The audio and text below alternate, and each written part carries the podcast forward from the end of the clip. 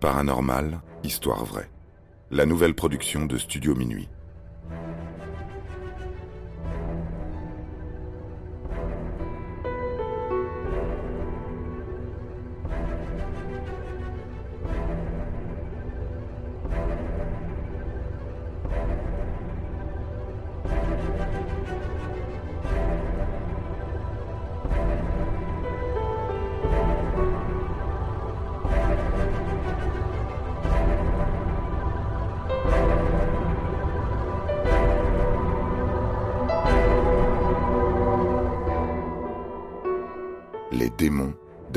Michel.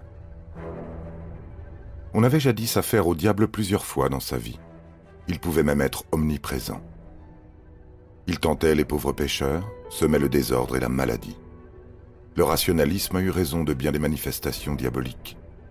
Et aujourd'hui, Lucifer et ses sbires se font rares. Il est pourtant arrivé qu'au XXe siècle, on s'interroge sur la véritable nature de certains événements. Dans notre société moderne, y aurait-il encore une place pour Satan? Peut-on trouver des explications scientifiques ou médicales à des comportements que tout le monde s'accorde à juger démoniaques? Dans les années 70, un cas a défrayé la chronique. C'est celui d'Anne-Lise Michel, qui trouble encore quiconque entend sa voix, enregistrée lors des nombreux exorcismes qu'elle a subis. Est-ce le diable qui nous parle à travers cette jeune fille?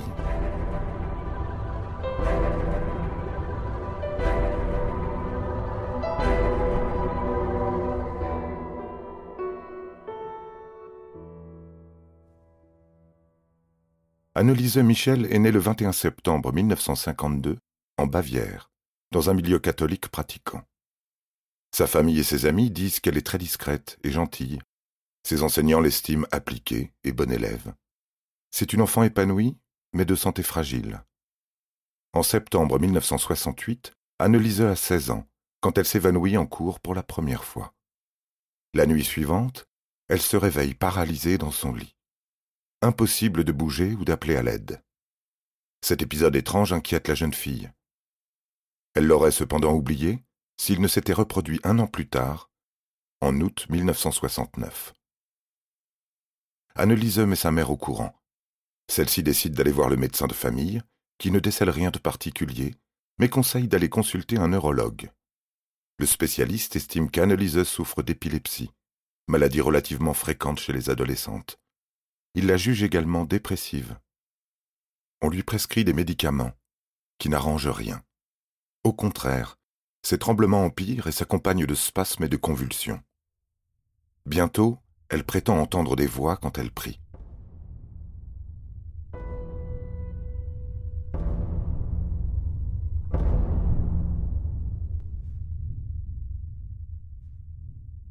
Et elle prie souvent, car elle est très croyante, comme tous les membres de sa famille. Elle boit de l'eau bénite aussi. Elle affirme voir des visages démoniaques. Ils l'insultent, lui promettent l'enfer. Ils sentent le soufre et la pourriture. Elle les appelle Fradzen. Personne ne sait de quoi il s'agit. Mais plus elle est harcelée par ces créatures maléfiques, plus elle prie, cherchant un refuge contre ces phénomènes que personne ne peut expliquer. Ses parents sont désespérés, impuissants à soigner leur fille. Ils sont également inquiets car ils savent qu'Annelise n'est pas une menteuse. Ils cherchent une solution médicale et consultent un psychiatre à l'hôpital de Francfort qui diagnostique une schizophrénie. La jeune fille est assommée de médicaments. Aucun ne fait effet. Bien au contraire, l'état d'Annelise empire. Elle a de plus en plus de visions qui la terrifient. Elle est désemparée car elle est seule à voir, entendre, sentir ces démons. Ils se moquent d'elle, l'insultent, l'accablent, la font souffrir sans jamais se manifester à personne d'autre. La jeune fille sombre dans la dépression.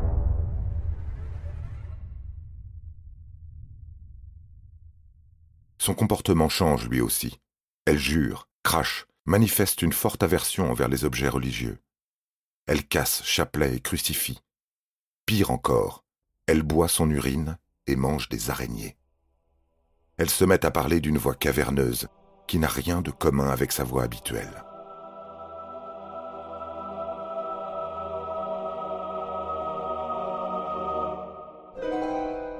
Après cinq ans de crise de plus en plus violente, les parents d'Anne-Lise font appel à un prêtre. On est au début de l'année 1973. Ils veulent gagner le combat contre les démons qui ont pris possession du corps de leur fille. Leur fille qui hurle, les frappe et les mord, se jette sur les murs. Leur fille qui dort par terre et qu'ils sont contraints d'attacher. Ils demandent qu'un exorcisme soit pratiqué. Mais l'Église refuse. Car pour pratiquer un exorcisme, il faut être certain que la personne est possédée et non malade. Il faut donc relever des signes indubitables de possession. Parler ou comprendre une langue inconnue, connaître une réalité lointaine et occulte, manifester une force supérieure par rapport à sa corpulence ou à son âge.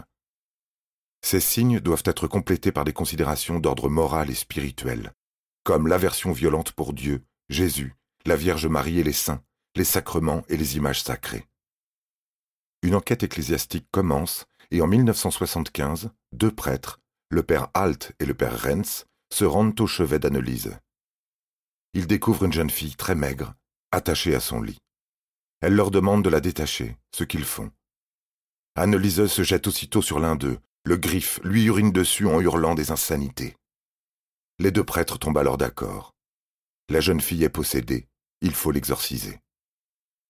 Monseigneur Joseph Stangl accorde au père Renz la permission d'exorciser, selon le Rituale Romanum de 1614, mais ordonne le secret total. Au cours des dix mois suivants, les deux prêtres pratiquent 67 exorcismes sur Anne-Lise, qui, selon eux, est habitée par six entités diaboliques.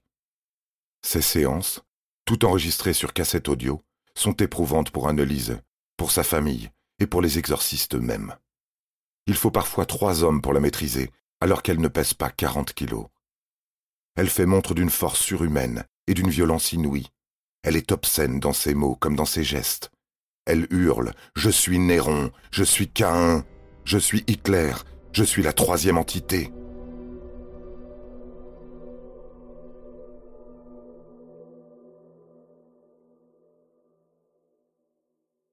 Plus tard, une linguiste se penchera sur les enregistrements et affirmera qu'Anne-Lise n'a pas pu prononcer de tels sons, ses cordes vocales en étant incapables. Sur ses pieds et ses mains apparaissent les stigmates du Christ. Le 30 juin 1976, les prêtres procèdent à la dernière cérémonie d'exorcisme. Épuisée, dénutrie et hystérique, Anne-Lise Michel meurt le lendemain à l'âge de 23 ans.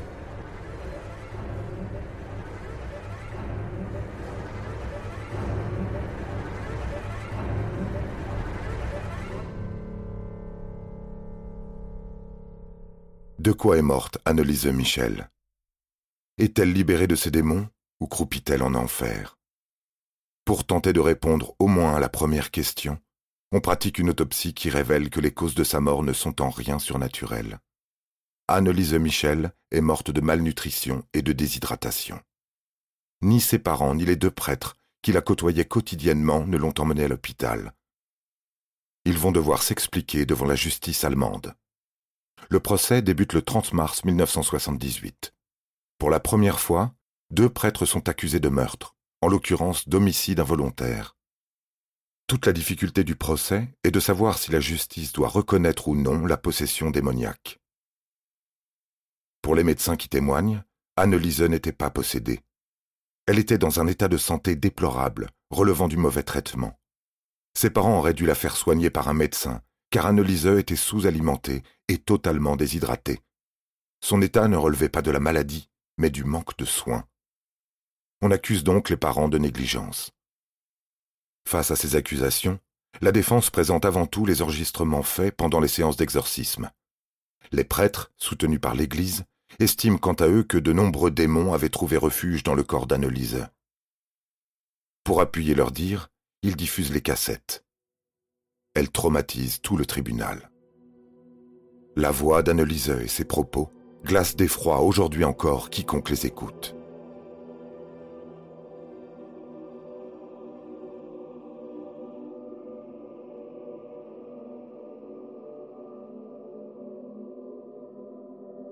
Il ne fait aucun doute qu'à l'entendre, un croyant pense que c'est le diable ou ses sbires qui s'expriment à travers elle. Même le non-croyant se prend à douter. D'autant plus qu'il n'y a pas que les enregistrements. On trouve également facilement aujourd'hui des photos d'Annelise, à la fin de sa vie. Elles sont effrayantes. C'est bien simple, toutes ces preuves, toutes ces traces du comportement diabolique d'Annelise correspondent au cas de possession décrit dans les livres et surtout au cinéma. De là à penser que ces descriptions et images auraient inspiré Annelise plus ou moins consciemment, il n'y a qu'un pas. Les amateurs de cinéma d'horreur pensent bien sûr à L'Exorciste, célèbre film de William Friedkin. Il raconte l'histoire d'une adolescente, bien sous tout rapport, qui commence à avoir un comportement étrange. Elle est prise de spasmes, se met à parler d'une voix rauque et à débiter des obscénités. Elle s'en prend bientôt aux objets religieux ainsi qu'aux prêtres venus l'exorciser. Au moment où sort le film, en 1973, Annelise a déjà manifesté son comportement étrange. À l'évidence, l'exorciste n'a pas inspiré Annelise, mais le thème est dans l'air du temps. Bien au-delà, ce qui est dans l'air du temps, c'est la contestation. Le cinéma américain en témoigne avec l'exorciste, qui met en cause l'autorité de l'Église. Le lauréat, Bonnie and Clyde, Rosemary's Baby. Le nouvel Hollywood est le reflet d'une société en mutation, d'une société qui secoue le joug de l'Église, de la famille et de la morale. C'est mai 68, Woodstock et les mini-jupes.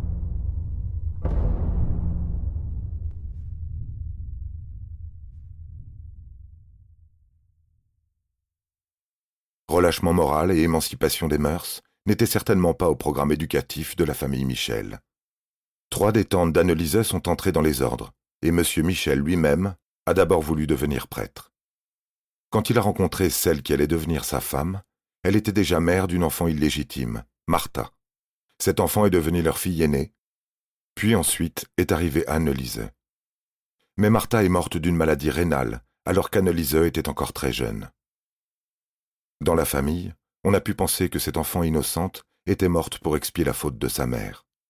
Annelise elle-même priait beaucoup et faisait pénitence pour le salut de cette âme coupable. Un enfant hors mariage. Voici une preuve du laisser-aller moral des nouvelles générations. La jeune Annelise, lors de périodes de rémission, a confié à son petit ami Peter qu'elle souhaitait expier la jeunesse rebelle de l'époque et les prêtres apostats de l'Église moderne. Mais comment Comment témoigner de sa foi dans un monde qui se détourne de la religion? Prier et aller à la messe ne suffisent pas. Il faut témoigner autrement, d'une façon plus marquante, Anne a encore confié à Peter avoir rencontré la Vierge Marie, qui lui aurait demandé si elle accepterait de porter les péchés du monde, d'être une martyre. Que pouvait-il arriver de mieux à Annelise Michel?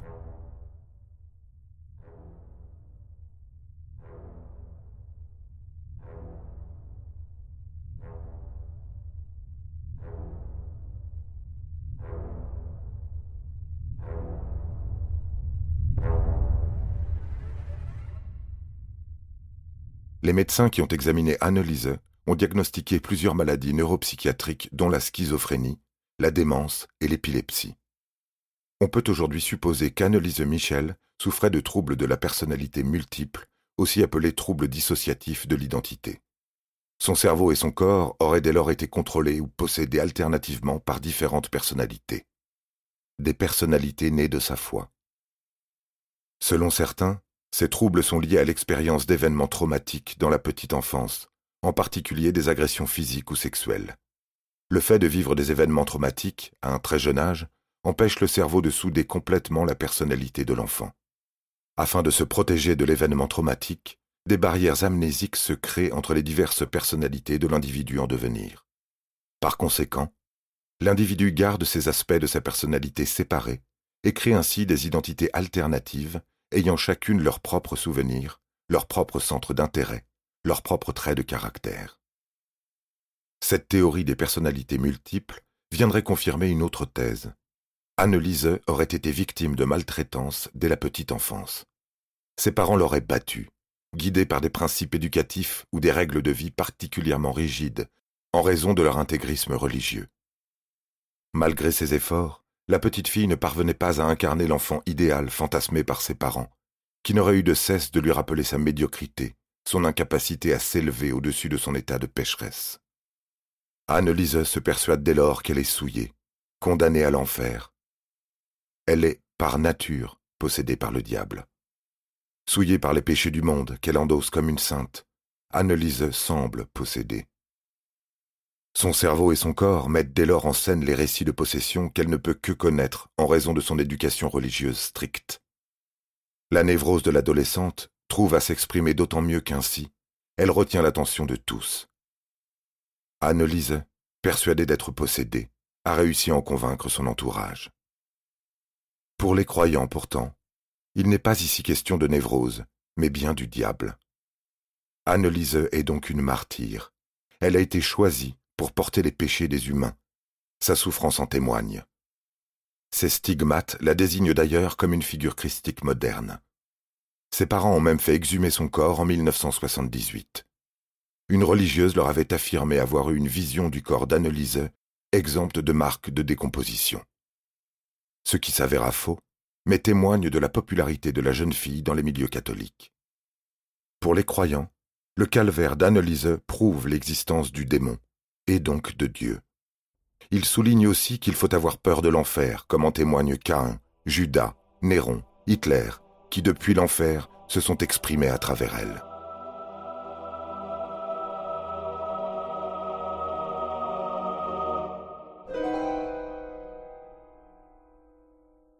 L'histoire d'Annelise Michel est troublante, car inhabituelle et violente. Elle est choquante car l'obscénité qui s'y dévoile bouscule nos repères. Si certains aujourd'hui encore la jugent possédée, c'est sans doute qu'il est rassurant d'y voir l'œuvre du diable contre lequel on ne peut rien. Oui, le diable est plus rassurant que les ténèbres du cerveau humain, capable de transformer une jeune fille souriante et douce en créature éructante qui boit son urine. Car enfin, si l'on se conduit bien et surtout si l'on n'est pas croyant, il y a peu de chances que le diable s'intéresse à nous. Mais qui sait ce dont notre cerveau est capable.